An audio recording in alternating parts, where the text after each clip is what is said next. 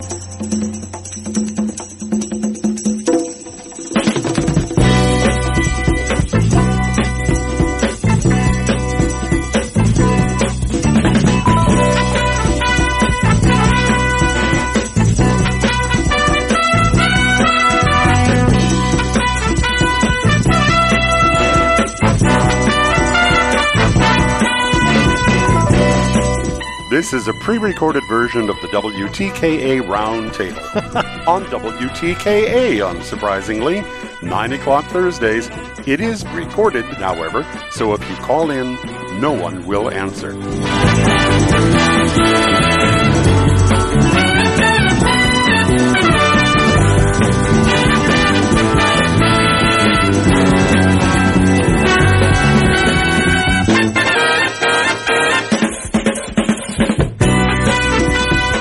Back in five, four, three.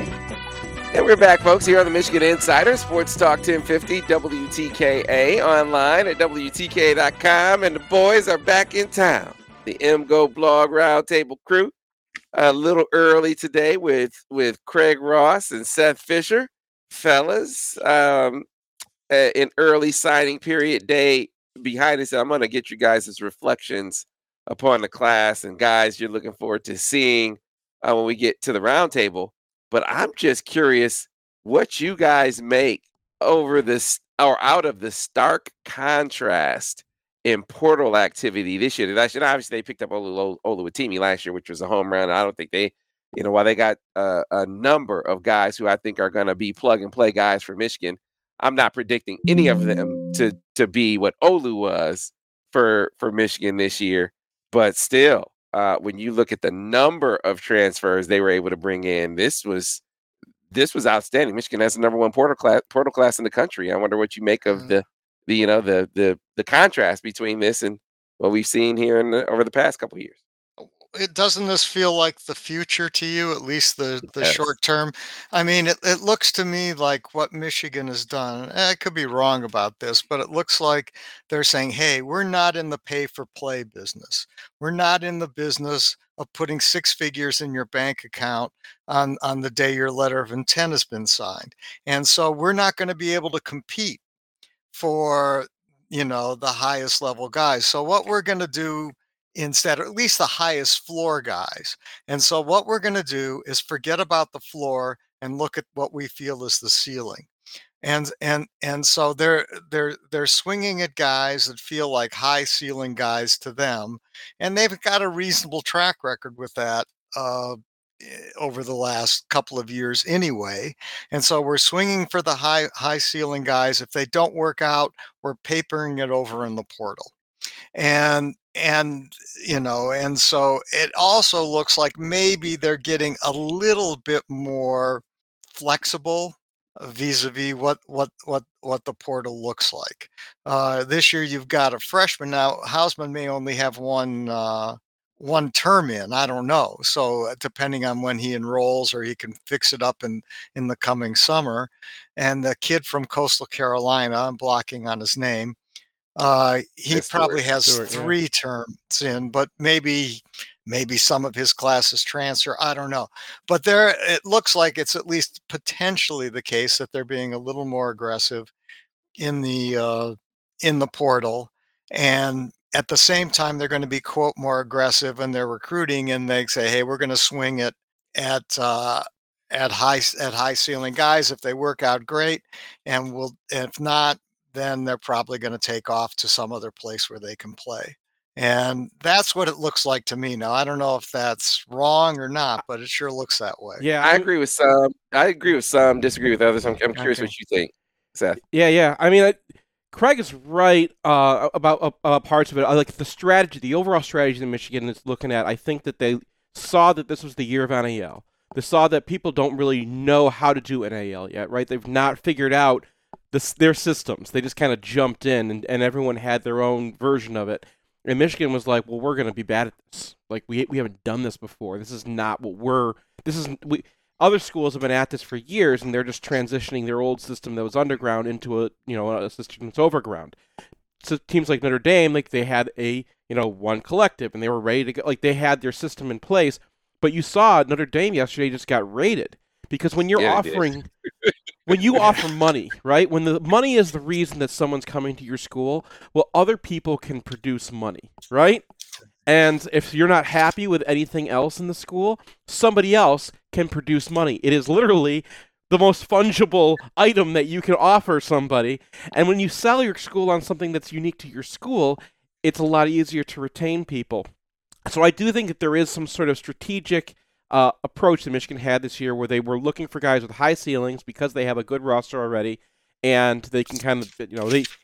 I, I think, and I think they were just not playing the portal well because they knew that was not what they were good at. With the transfer specifically, I kind of take a different view. I think that Michigan's always looked for the same kinds of things in the transfer portal guys who can help us immediately, and maybe a couple young guys who can come through the program and, and play after they've uh, been here for a while.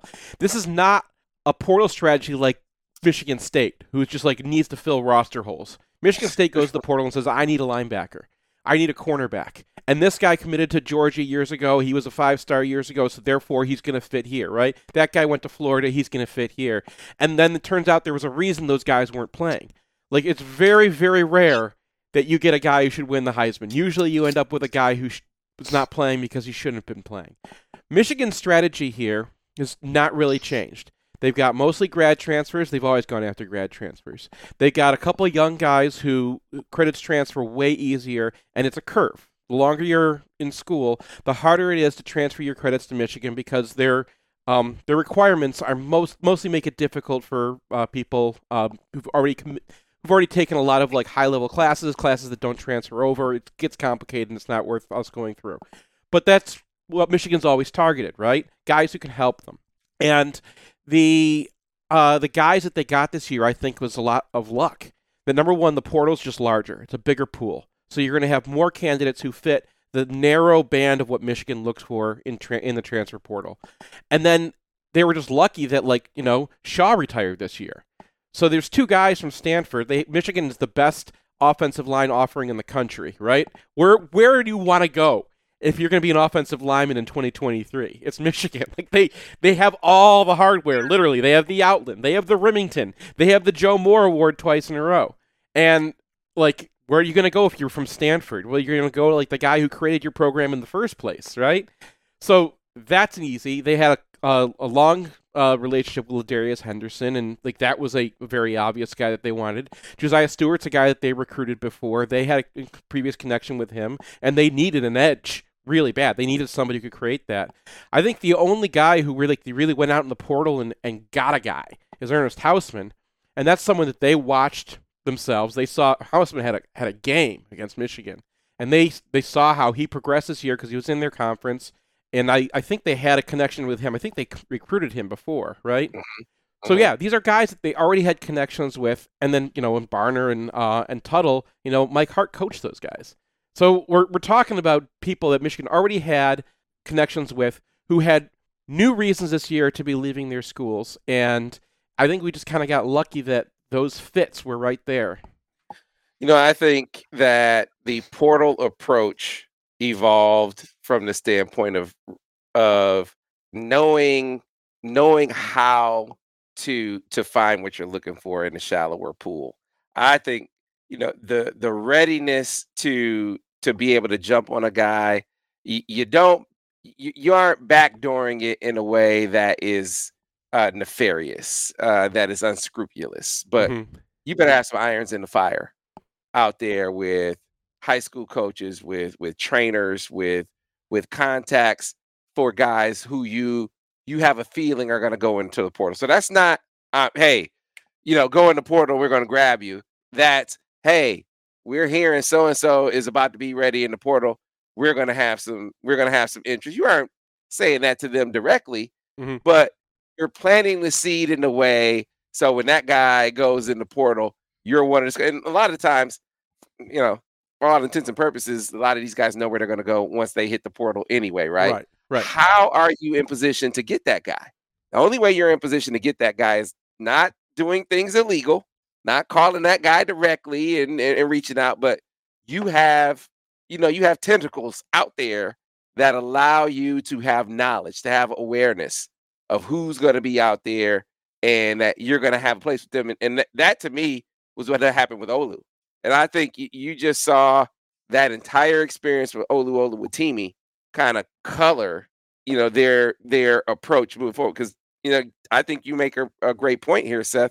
You can point to um, past relationships or past involvement mm-hmm. that that kind of paved the way for Michigan to to really be able to get in on on some of these guys now. Uh, the maintenance of those relationships, uh, I think, is something that they're using now in recruiting moving forward. It was it applied to this recruiting class, for instance, when you look at Carmelo English. Mm-hmm. You know, they maintained that relationship in a way that when he committed, as soon as he decommitted, they were they were right there. So you put all these things together, and I think it it lends itself to an evolving portal approach. I wonder as we see NIL moving forward because I believe I agree with Craig as we get to a break. They conceded the guy that you just buy, mm-hmm. but they did not see recruiting big time prospects. They just lost them. Part of it was because of NIL. You know, part of it they could stand to improve. We have some tweaks here or there, but by and large, they were going to lose the guy that you got to buy. They were able to make up for it, make up for what they lost with the portal this year. That was a great, great compliment to what they mm-hmm. got in the recruiting class. We'll bring Brian Cook in on the other side with the MGO Blog Roundtable. Stay tuned here on the Michigan Insider on Sports Talk 1050 WTKA, the ticket, Ann Arbor, a Cumulus station. And we are back, folks, here on the Michigan Insider, Sports Talk 1050, WTKA, online at WTKA.com. Sam Webb, Ira Weintraub on the other side. And it is time for the MGO Blog Roundtable, where we break down the latest and the greatest in Michigan football, basketball, and recruiting. Uh, yesterday was like the recruiting. It was it was the recruiting holiday, right? Recruiting Christmas. It was everything that you work all year for from a coverage standpoint. Certainly, the coaches and the programs work for uh, for the most part over the span of a couple of years, trying to put together a class. Uh, Michigan uh, finished strong with a couple of high profile prospects joining me to break that down like they do every single week, is the crew from MGO Blog, starting off with Brian Cook. Brian, good morning. How are you? I'm well. Seth Fisher, welcome back. Thank you. And Craig Ross, how are you today? I'm doing fine. Brief shout out to uh, Alan Jackson from Southfield, who listens to this show and ended up sitting next to me at basketball last week. A really smart sports fan. So it was a pleasure to have him come down and introduce himself and talk sports with me. So it's a good deal. All right, so let's uh let's broad brush it first. Just uh starting with you, Brian. Your you know your broad strokes, your reaction to Michigan's recruiting class. What stands out to you about it? Who do you like the most? Are you looking forward to seeing? What do you think? Well, it's not a class that is where Michigan has historically been. No top 100 recruits. So, I mean, you're trying to add Nyckoles Harbor in the in the late signing period, which would give the class a, a high profile guy. And, you know, I think JJ McCarthy's and Donovan Edwards are good to have, but, you know, they've filled it out with a number of guys who I think are, are high upside folks, um, especially once you consider the fact that you have a couple guys who are transfers who um, have longer time frames. So, you can plug holes in ways that you can't previously. So, you know, I think there's a lot of turnover in with the recruiting coordinator, both uh, coordinators, offensive and defensive, and then uh, Jim Harbaugh's flirtation with the Vikings, that kind of made Michigan. It made it difficult for Michigan to follow up on their playoff appearance last year, and I think you're seeing in the 24 class that that was a bit of a one-off because they've already got three guys in the top 200 committed. They already got Jadyn Davis, who's going to be. Uh, well, they haven't got him, but they're presumably going to get Jadyn Davis, and then he'll be that quarterback centerpiece for the 24 class that'll allow you to really point to someone who's who's going to you know drive that class forward. So I, I feel like this is a bit of a little bit of a disappointment overall, but it's a blip that you can recover from, especially when Michigan's able to do what they're doing in the portal right now. Seth. Yeah, it's. I mean, it's a little unfortunate. The the swings of uh, uh, uh, like Michigan did a couple things to themselves, as Brian mentioned, but it was a little unfortunate that like this is the year that they're in the you know playoffs for the second time in a row.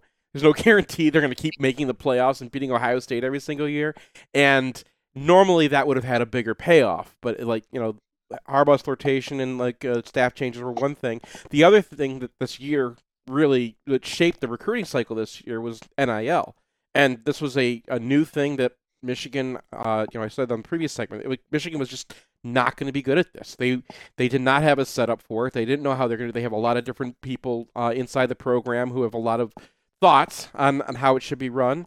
And other schools already had these setups and already were used to having these conversations.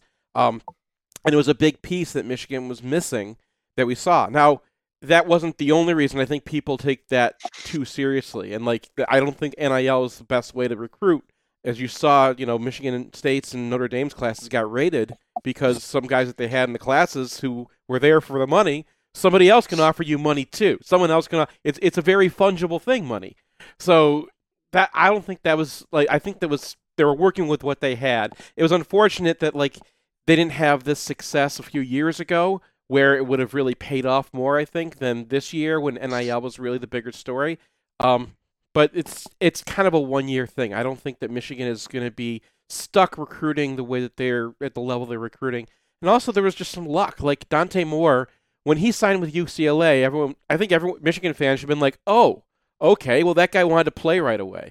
Well, he wasn't going to start at Michigan as a true freshman next year, so like that's why we didn't get that guy. And I think you know sometimes you're lucky you have a JJ who or a Will Johnson who's like a son of your uh, one of your program guys who was like there to build your class around, and they just didn't have that guy this year.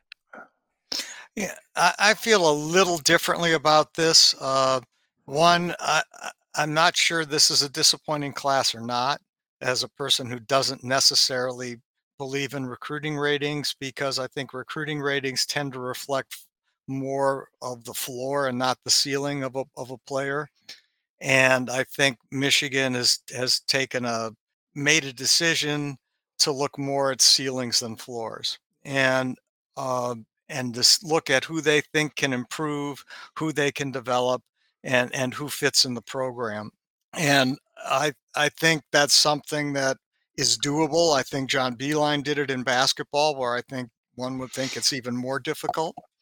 Uh, and so i think this this particular recruiting class and the portal class that that they've recruited is going to be more of what the future looks like.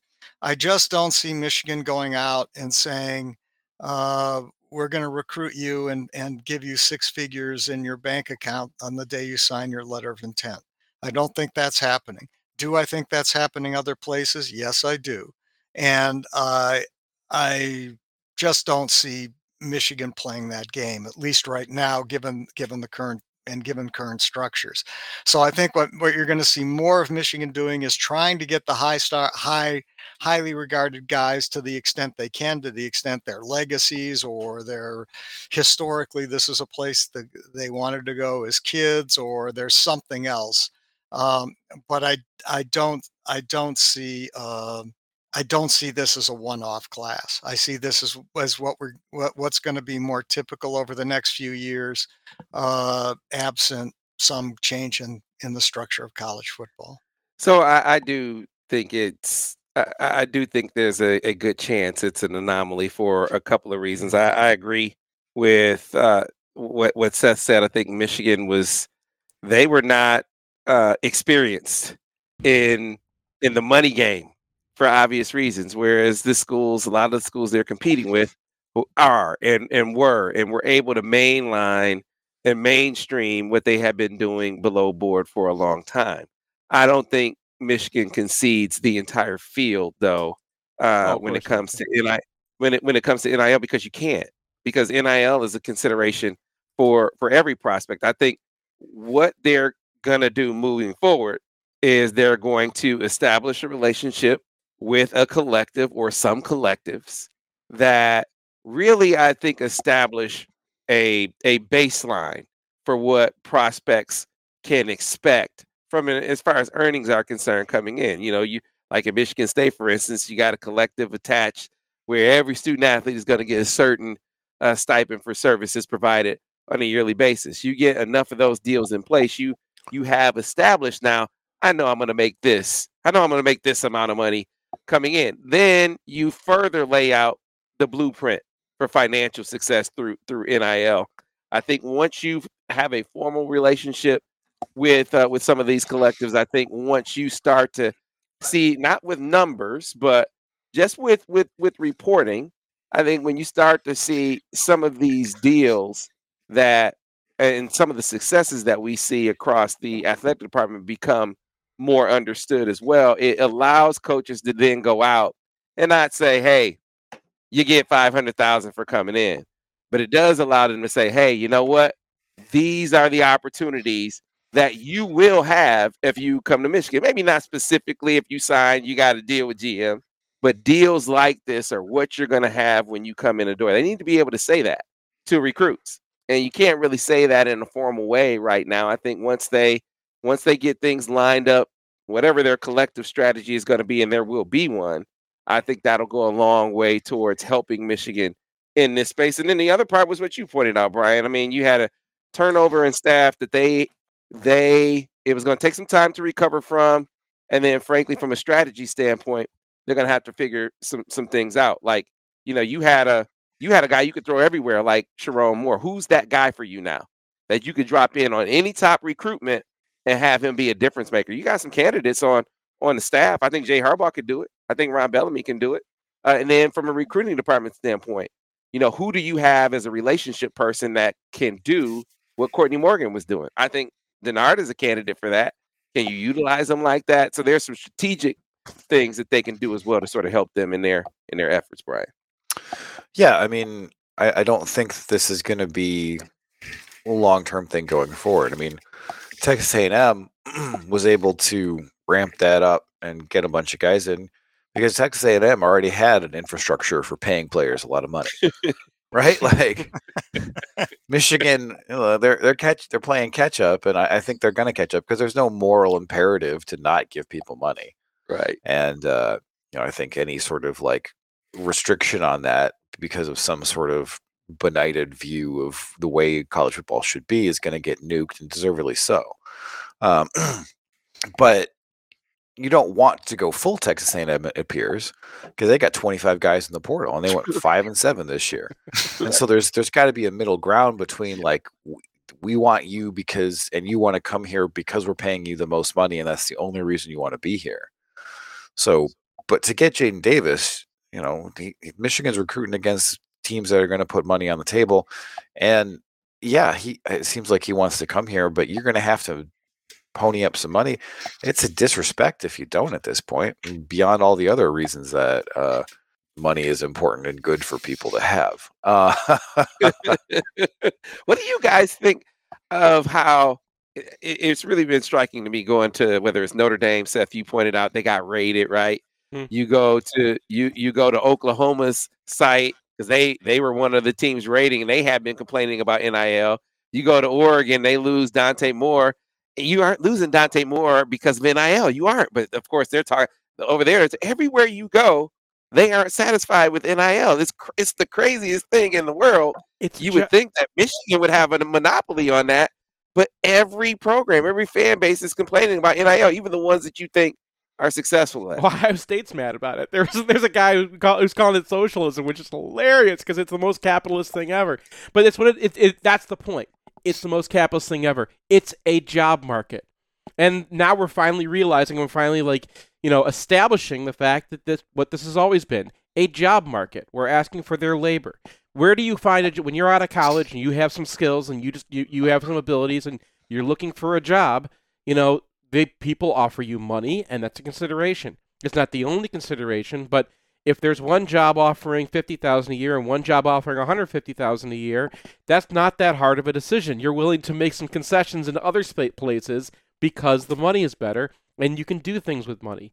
So as long as Michigan can get themselves to the point where if Florida's like, "Oh, we're we're going to offer you this much," and Michigan's not that far off, right? They no one says exactly what they're offering. You know, you can't never trust matching, but it's just a market. It's just a job market. What was new this year was just such a new market that people didn't know how to act. That uh, parents or, or, didn't have a lot of uh, experience having these conversations, and then they had to have them. And so then they turn to people who they think can have help them have these conversations. Then they're trying to do the best they can because they're you know they're helping somebody out. The programs didn't know how to have these conversations. It's a new market that everybody's trying to figure out. Michigan was behind the curve because they hadn't had these kinds of conversations before. They hadn't done these recruitments before.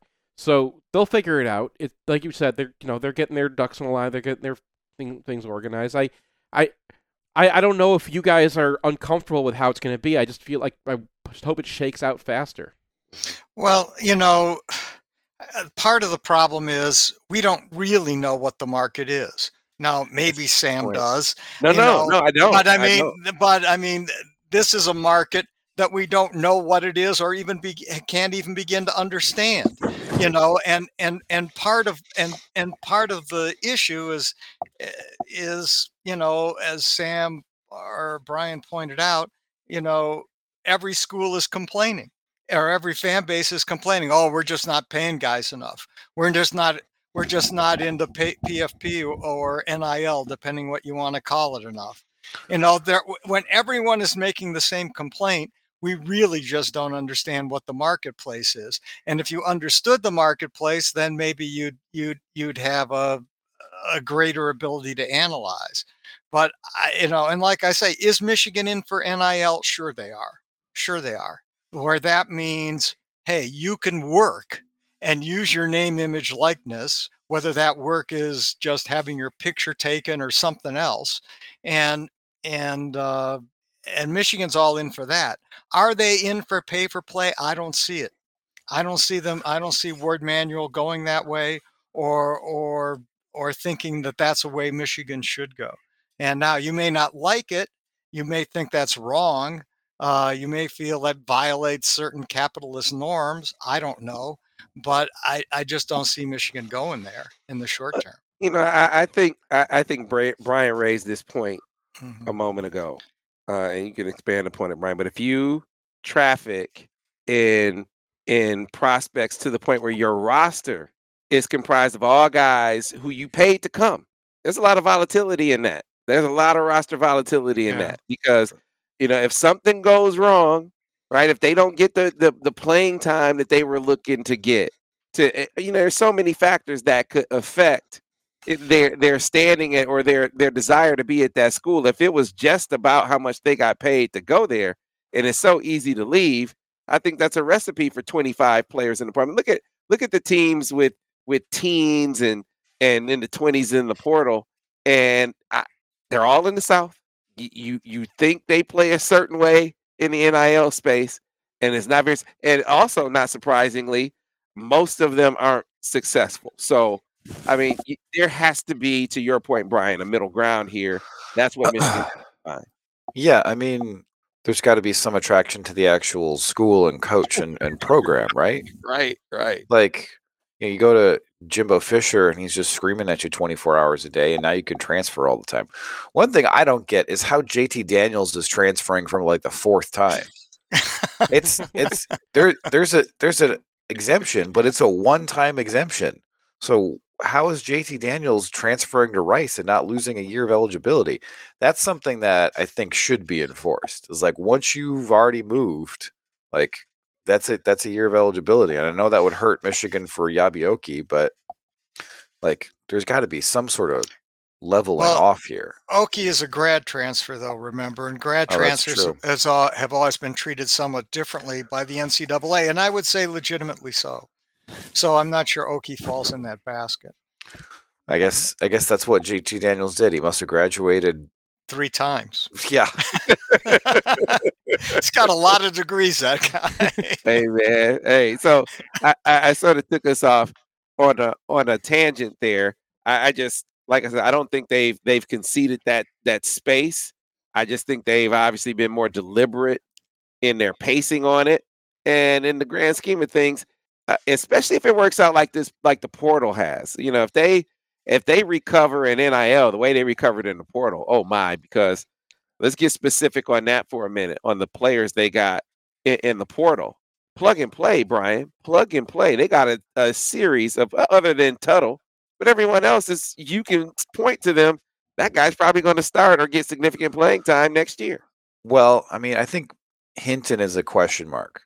Because his he's been in and out of the lineup for Stanford. He's been injured. He hasn't been graded out well at Pro Football Focus. Everybody else, pretty much, yeah. Like Barner is probably going to be your number one inline guy next year. Uh, Nugent, I think, just walks into the starting center job, and Henderson will play somewhere. He was possibly going to be a first round pick in this draft. Um, and then Stewart, his his uh, pass rush grades at Pro Football Focus are off the charts for a guy who was playing as a true freshman and as a true sophomore. And his his uh his numbers dropped off a lot this year, but his grade did not. So I, I think you got a guy who's established as a very good pass rusher in two years at, at Coastal. I think that translates. And then Hausmann may or may not start, depending on if Michigan gets uh, Mike Barrett back. Um, but yeah, these these guys are plugging holes, and really the the last one left is is corner.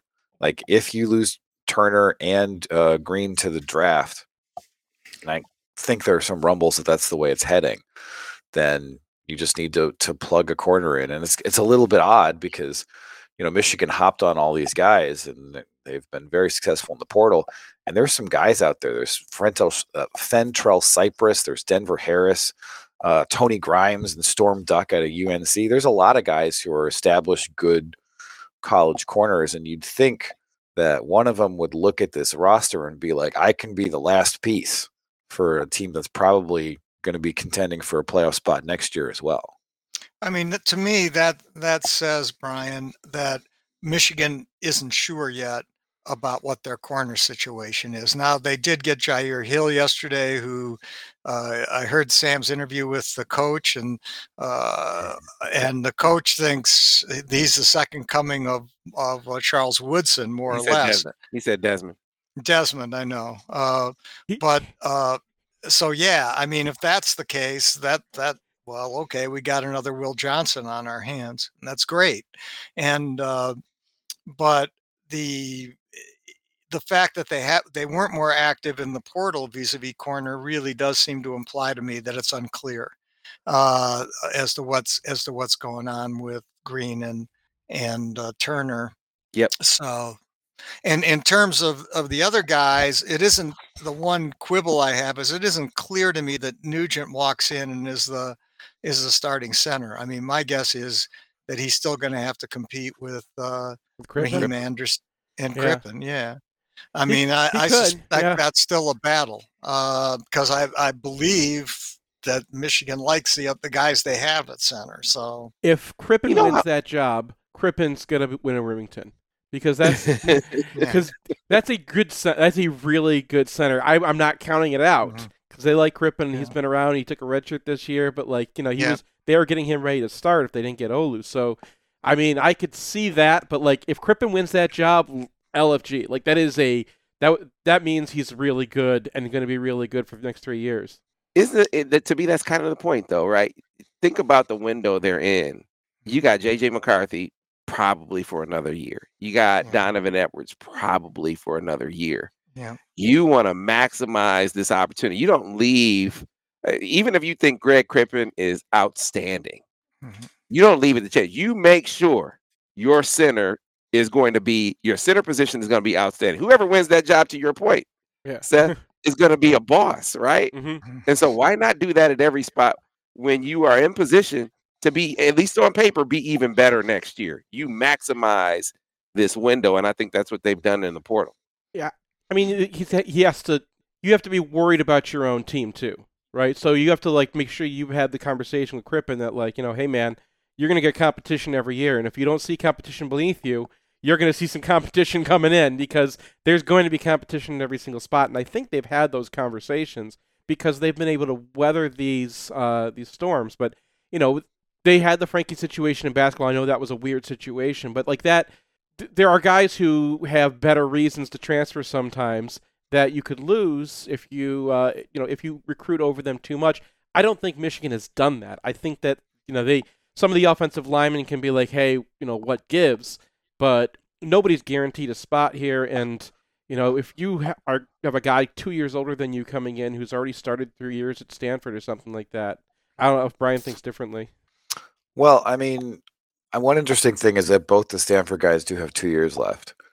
So it's it's a little bit different than than Olu, where he's definitely a one and done. And you know, if mm-hmm. you're taking a guy who's got two years, then you got some runway. I mean, honestly, Myles Hinton could redshirt this year and then have two years later. Mhm. I mean, it depends on where he he ends up. Like if if he is ahead of Barnhart and and uh, uh, Trente Jones, then he's ahead of him. But if he's not, then the thing that makes sense is to preserve that year of eligibility, and then he just feels like a recruit at that point somehow.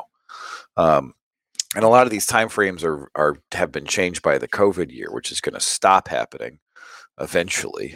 it's a kind of a kind of amazing how it's still just this huge like uh, thing overhanging all of college football where there's so much uncertainty where they're like this guy's coming back or this guy's gonna go when otherwise they would have just been off to the to the league um but yeah it's it's a situation where um Nugent? yeah yeah I, I just feel like they got Hausmann who's got three more years left like not many of these guys are like one and done so i think that changes the nature of the portal because you get that second year out of a guy and at that point he's mm-hmm. just part of your program. And you're like having the walker olu guys it, it's nice if you can get them but it kind of feels like this year's basketball team a little bit like if you continue to have that turnover because they had two guys you know go to the draft this year after middling freshman years that didn't really help the team win that much and now they're starting over again and i think that's something you want to avoid like you want to avoid whatever is happening in michigan state secondary Yeah. but if you get guys with two years or three years left and then you patch a hole or two that's that's something that i think really works Yeah, great uh, Yeah, break good point. points. po- ponder this in the break uh, because we talked a lot about the portal. Uh, I want to get you know just the the guy or two in the class that uh, you know when you look at, at their their upside, you know, or even where they, where they are coming in the door, who you think is going to be an impact player from this class. Uh, we'll get or players from this class. We'll get to that on the other side. Also talk some some Michigan basketball as they dropped one another one uh, last night uh, to uh, North Carolina. So we'll get to that on the other side as well with the MGoBlog, oh, MGoBlog roundtable. Be- yeah, Craig, I, I think Yeah. I can't remember which one of you said, but there is some uncertainty about what DJ and uh, Green. DJ and Green are going to do. Yeah, I. And I, I don't think they, I, I just, I know there was some talk about Cypress coming in. I think maybe there's some initial interest, but I just don't think that they, I don't, I, I just don't think that they viewed him as a, uh, as a guy that they liked as much as maybe the rankings do. He's Okay. also only looked at places that are incre- like warm. He's gone to FSU. He's gone to UCLA. He's looking at Florida. Like any anyone Cypress is looking at is warmer than Virginia. He just might not want snow. Yeah, that that could be. Wait till You know- tomorrow. You'll want no snow too. How much credence do you give that that interview that uh Corum did where he said he's 50-50 on returning? I give it a lot of credence. I, I think that he, um, I think that he, and I, did I say this last week? He is not giving an indication of his plan to leave. Uh, it it is still up in the air. I mean, I, I guess maybe it was news that it was 50-50, but I don't I don't think that he was just blowing smoke in that regard. I you know, I uh, hope that it is. I hope that doesn't affect their advice. Uh, I think the best Mhm. advice to him, and I, I, I say this trying to be unselfish, selfishly, come back. Right? Yeah. you want him to come back to Michigan. Shut up, Sam. Don't do it, Sam. unselfishly, well, I mean, he should he should go. He should I go. mean, if Michigan can come up with He a should go. package like that matches where he's yeah, what you get next year in the NFL as a third or fourth round pick, like is that really going to be a bad financial decision? I guess you get more certainty with the length of the NFL contract. Yeah. Uh, the, Yeah, I- I'm just saying Michigan, like this is where they really could shine in NIL is player retention. I think that like Yeah. They're not, you know, the conversations with- recruits and stuff like that. I think it's it's a much bigger gamble when you got a guy on campus like Blake Corum, who probably not going to have a very long NFL career just because you know his size is uh is limiting factor there, and they go through running backs so fast they they dump you with the first sign of you know a, a little injury or something. So maybe they can make a pitch to him that has like a little bit more longevity to it or like more family security to him like hey you know we know you're going to have an NFL career if you lose an NFL year to playing for us then we're going to make sure that you're taken care of for a lot of years afterwards, like the NFL wouldn't. You know, like some they should be Back able to on have radio something in like one that. minute.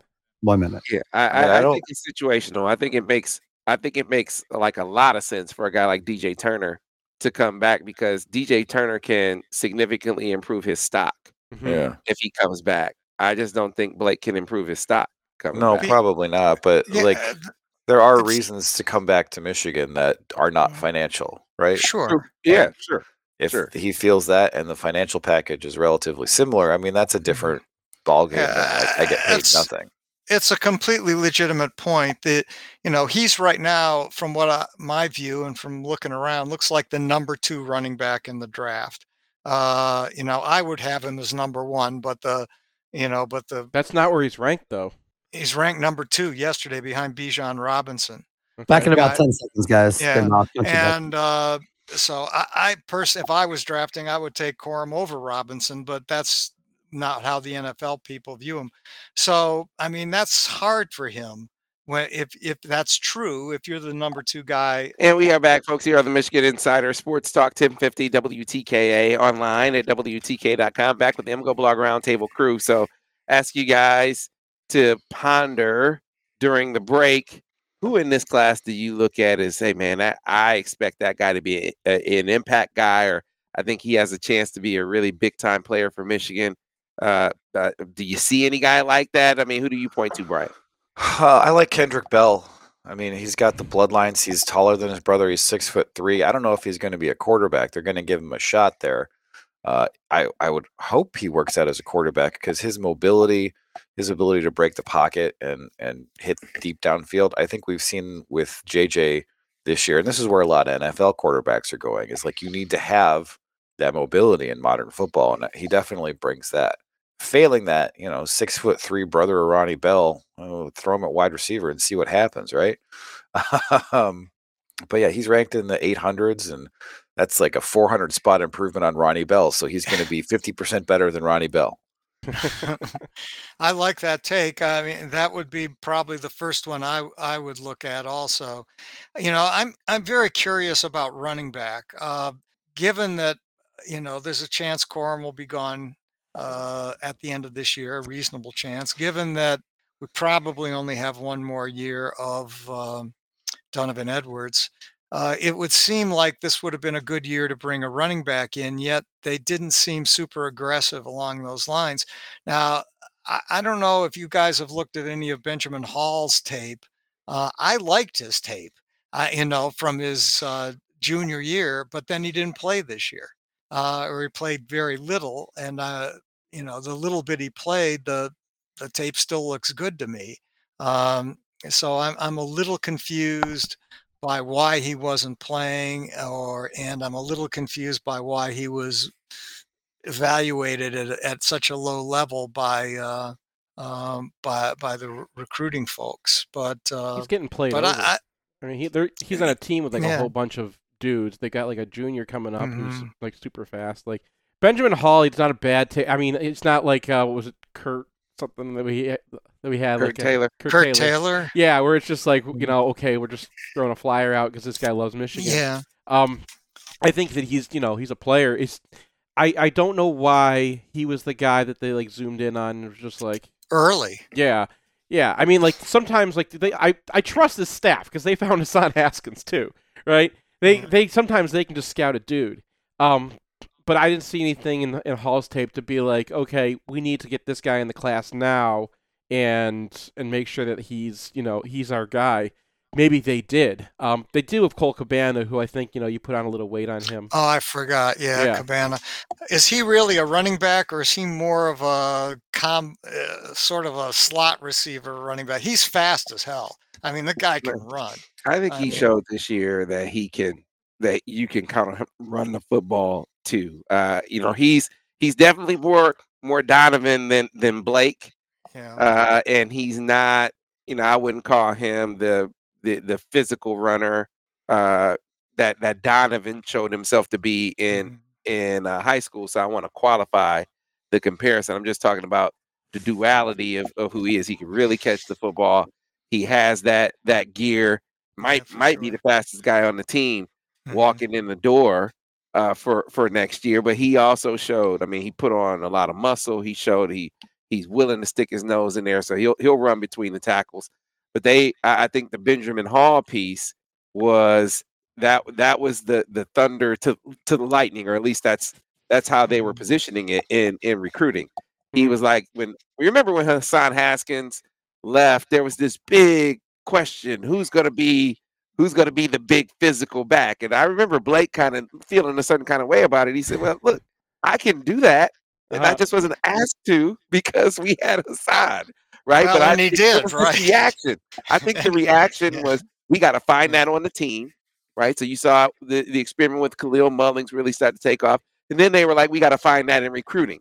And I Mhm. think that lent itself to going at Benjamin Hall when they did. Now, you know, you can see here late, they did try to go in on other running backs, Darius Taylor, Mhm. for instance. So they, you know, I think they looked at the the running back recruiting, they looked at the possibility of Blake leaving as well and and saw the need to maybe add another guy. They just weren't able to. You know, I don't want to minimize this because I loved Cabana's tape as as as a as a running back. Also, he just is 175, 180 pounds right now, and so you. I you give him over 180. I mean, looking at you him, think Cole. he's over 180? Yeah, you look at Cole. Okay. He's he's been in the weight room. Okay. He's been in the weight room for sure. But yeah, his tape is phenomenal. But and I include phenomenal as being a running back. I mean, he has vision, he has speed, he can break a tackle. So So who would who would your guy? Did you did you pick a guy uh uh there?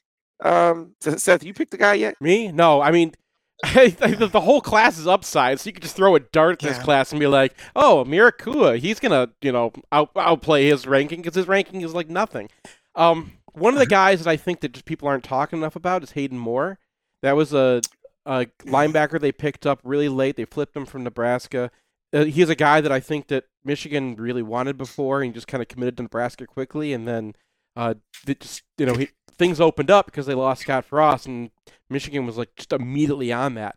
Uh, I also found it really interesting that Texas A&M was jumping in late, and you know Brian joked yesterday like, yeah, well they need linebackers because they have 25 guys in the portal, but like Texas A&M isn't just going to be jumping in on a you know on, on any guy. They they they've done their homework. They know he's definitely not whatever what, what he's he, like he's ranked down in the Kendrick Bell range. Like that's that's not where that guy should be. He's fast. He got a gazillion tackles at Aurora, Colorado, which is like I think the fifth largest Aurora in the 247 database as far as high schools. So like they're that's not a school that like a lot of people are going out and looking at and that's where you can find some of these guys. And then there's a whole bunch of guys with uh, really high ceilings from Ohio that they looked at. You know, Breon Ishmael could turn into a real edge. Like you got to build that guy.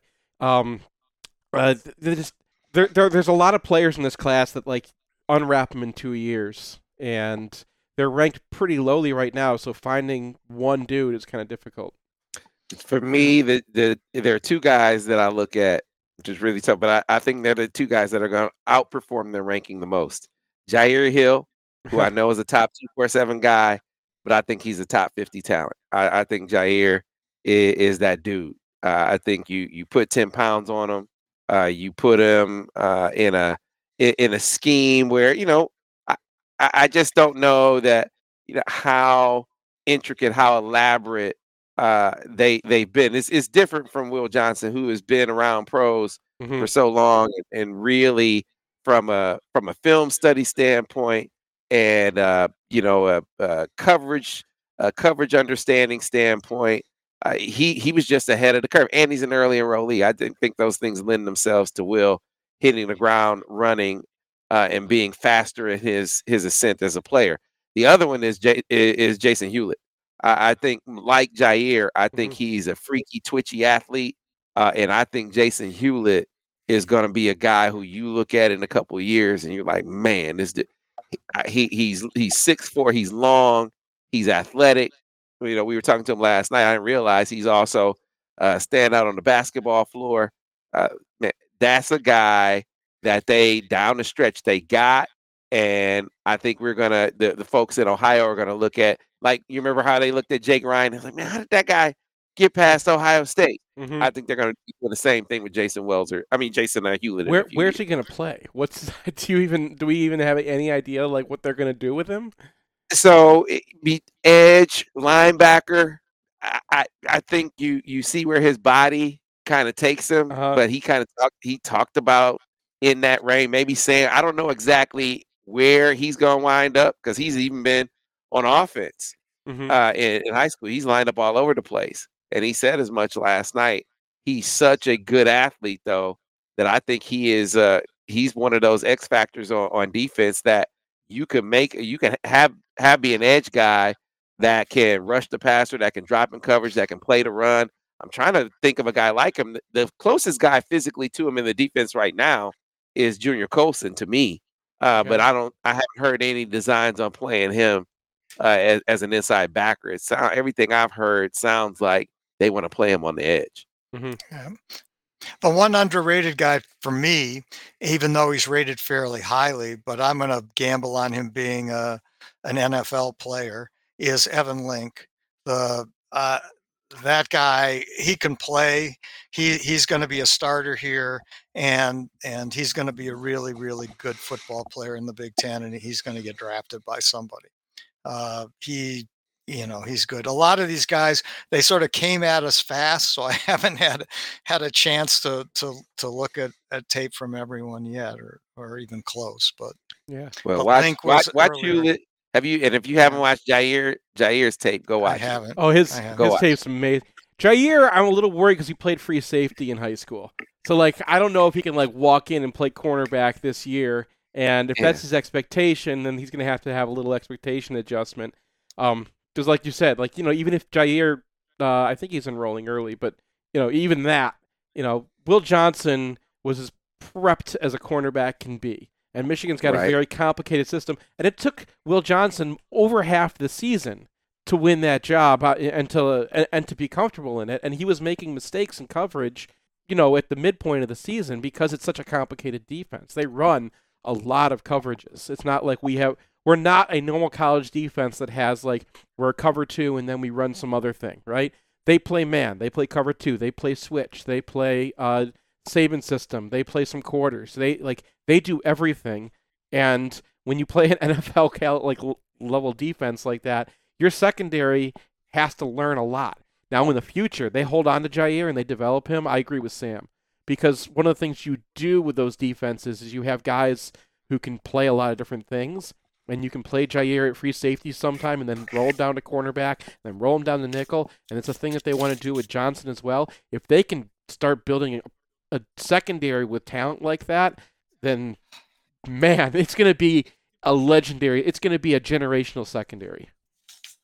Yeah, it's. It, it- I, I think my point. uh, You just hammered my point home. I, I don't know. I don't know that it'll be as quick. Matter of fact, I, I would predict for it not to be as quick with Jyaire as it was with with Will. Mhm. But in the long run, I think he's gonna be a dude, man. I, I, I mean, he is immensely talented. I got to get your your basketball takes, guys. Um, Uh.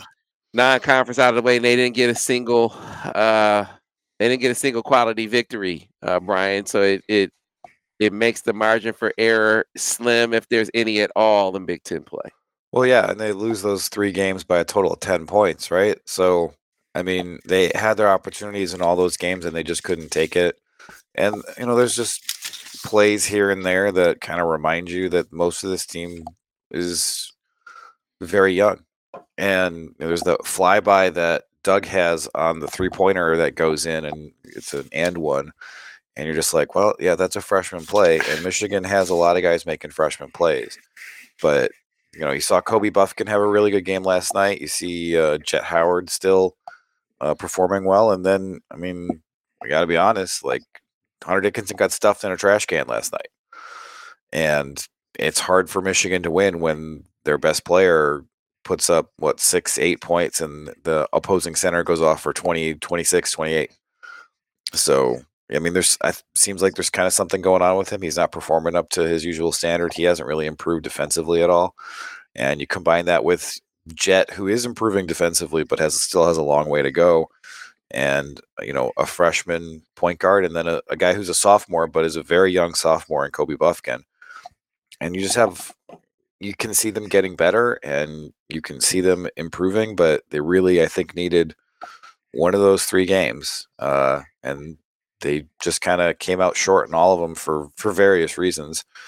You know, I, I feel like they'll probably be pretty decent by the end of the year, but they've really dug themselves a hole. Yeah, that that seems really right to me. I mean, it's interesting. Hunter, I think his best game was against uh, Tshiebwe, who was the player of the year last year, right? But he he had a terrible game last year against Bacot when he was in foul trouble in that game, and and and in this game he shot the ball poorly early, and uh, Well, I mean, the thing that really bothers go you is, you know, he gets his his first opportunity on the block and he just puts up a jumper. Like Yeah. he's not even making making a Him- move. making him Yeah. work. And that guy ends up, ends up like going to the bench in the second half because he's got four fouls with uh, six, seven minutes left. Mhm. And if he's more aggressive, if he's able to, you know, get a foul on him early, then that changes the game. And the other thing that changed the game was the ridiculous quadruple tech. Yes. Yeah. Yeah, that was moronic. That was just such bad officiating. And the game sort of turned there. And it was right after it, it's curious to me. Hubert Davis goes off uh, on on a play that was Yeah, I couldn't, I couldn't believe that he didn't get teed up there. Yeah. Like Yeah. that He's was running down the court, cursing at the ref, going up and down. Nothing happens. And he was wrong aside from that about the play. And and uh eh, you know, and right after that you get the the first call on Hunter and then uh which was probably an okay call. And then the, it, it gets compounded right away with the second foul on Hunter on on on the technical, which to me, I I don't know. It, I haven't looked at it closely yet, but it looked a little sketch. The whole thing looked a little sketchy to me, but it happened. And so now Hunter's got two fouls, and he's already not playing as aggressively as he should. I think that's right. And I and one of the reasons might be last year against Carolina, he was in foul trouble from the get go against Bacot. He ended up uh, in in foul trouble in that game, and so um, maybe he was a little gun shy and and then he's got all of a sudden two fouls in the game which michigan had dominated early and played very well all of a sudden just flips and they still almost win it but uh, they're just I'm- not good enough to overcome that sort of stuff This this team has three pieces right now. They got Hunter Dickinson, who was just off last night, and I think Hmm. part of the triple, the quadruple technical was Hunter just being silly. Like he just not, he doesn't need to do some of the things that he's doing, and i agree with that. and they could have avoided that whole situation. And like that, that's kind of what you get from Hunter, right? Like he has his emotions will will go in different directions in a game, and you know he's he's a heel, and when he can't, he's a heel when when he doesn't feel it, the heel, you know, gets gets mud in his face. Um, and and and Bacot is just money at doing that to him. Nor- Northwest er, North Carolina is just really good at it, right? Like they're North Carolina and Duke are probably the best two teams in the country at just kind of like getting under your skin by just the way they play, and they're you know that it works against Hunter. The the next piece they have is Jett. Jett is just really young, and there's nothing, there's no way to unfreshman him without like just having him play. Offensively, he was the you know he's the thing that they have going. There, one of the things I liked about this game is that we were worried about what happens when you put him against you know Leaky Black, who's like this defensive guy who's not really putting any time into his offense. He's just long, and it still worked, right? Like he, they could, we could still score with Jett. So and then the last piece is Kobe Bufkin. He's young, he's coming along, but he's kind of the last few weeks kind of emerging into a star. And he's um, if they could, if they had support around those guys, if it wasn't a true freshman point guard with them, if they had you know T. Will off the bench and another guy who could you know command something or do some or be a problem somewhere on the court. Um, because really, what as soon as you get past those guys, everyone's just kind of a lunch pail carrier, right? They don't have Mm. two more dudes who can really kind of affect the game or come in off the bench and really change the change the way the game's going. So what happens is, as soon as you lose one of your guys for whatever reason, then you got nothing. You know, I, I, there was a lot of criticism online about T. Will, but T. Will is completely in talk about stu- stuffing someone into a trash can. T. Will beat up on on Nance last night. Nance did nothing. Mhm. and Nance was in foul trouble, and and T. Will was a leading rebounder in this game. I think. I think he ended up with 11 rebounds, and Nance did zero, and he's mostly being checked by by uh, T. Will. So yeah, he didn't shoot the ball early. I think he missed his first seven shots, but he did hit two threes down, you know, down the down the stretch. Um, you know, it's it would be good if if Michigan had a little more size uh, next to, you know, next to Hunter. That's for sure. But it's just not something they have right now. So, You know, last night to to me was a little bit different and and, and watching Hunter because he t- t- it was it was him being off as opposed to them not getting them touches. So would he get like seven, eight shots against Lipscomb or something like that? Mhm. yeah, And I, I just and I asked Phil about it. I said, you know, you won the game. Maybe it's tighter than expected, or it was tighter than expected. Uh, but as you go back and look at it, you know, Hunter only gets eight or nine shots. Your your your best player. How do you get him more looks? And he went into uh, a so uh, an analysis of floor spacing and saying they cannot get the paint unclogged right now, and that is a dilemma for them uh, in getting him the ball in, in with some operating room. And so, how do they how do they do that? Who develops uh, around him that will allow them to do that? Maybe that's one of the reasons why he's he's settling for what he's settling Yeah, for. I have a suggestion. And when you play your two man game, you either play it, you play it with Kobe and you play it with Jett, not with Dug.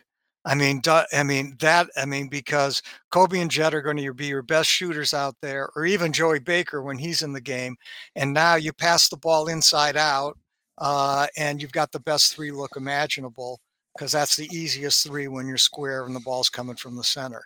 And so, uh, and if you do that with Dug, a, it's harder for Dug to get him the ball because of his size, and B, he's not who you really want shooting shooting the three. And so I would change their offense so so your two man game evolves around around Jett and uh, Kobe into into Hunter, and I think you'll see more space then. You get an Uh, endorser on the way out from Edward Ramirez says, "Thank you. Top pick and roll needs a Mhm. shooter to be effective." Yeah. Giving Craig some love.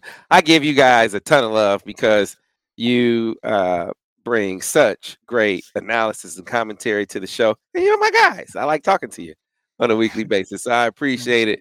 It's been fantastic. Are we on next Thursday, Ira? Or is that No, this is the I- last Thursday of the year. this is the last Thursday of the year, so I, I want to take this opportunity to tell you fellas how much I appreciate you and how much I appreciate your contributions to the show on a weekly basis. Wouldn't be the same without you fellas. So have a happy and safe holiday, and I think I want to see all you guys out in Phoenix, right? Yeah, I'll be there. Not, I'll be there. not not me, not me. I promised I would stay home. I, I made I made a dumb deal that well, I'll only go this year if, if we're going to the Rose Bowl. And God, is that killing me now? Does- they, might be, they're they're going to be going to L.A. Can you go to L.A.? I think I might be going to L.A. There you go. All Ah, right, we'll see you in LA uh, in a few weeks. So anyway, the rest of you folks, we'll see you tomorrow here. No, we won't. We'll see you next Tuesday here on the Michigan Insider, and see you Saturday over at Fraser's Pub as we'll have the next stop in the beer tour starting at one o'clock on Saturday. So hope to see you there. See you uh, then here on the Michigan Insider on Sports Talk 1050 WTK, the ticket, the official voice of University of Michigan Sports Ann Arbor, a Cumulus station.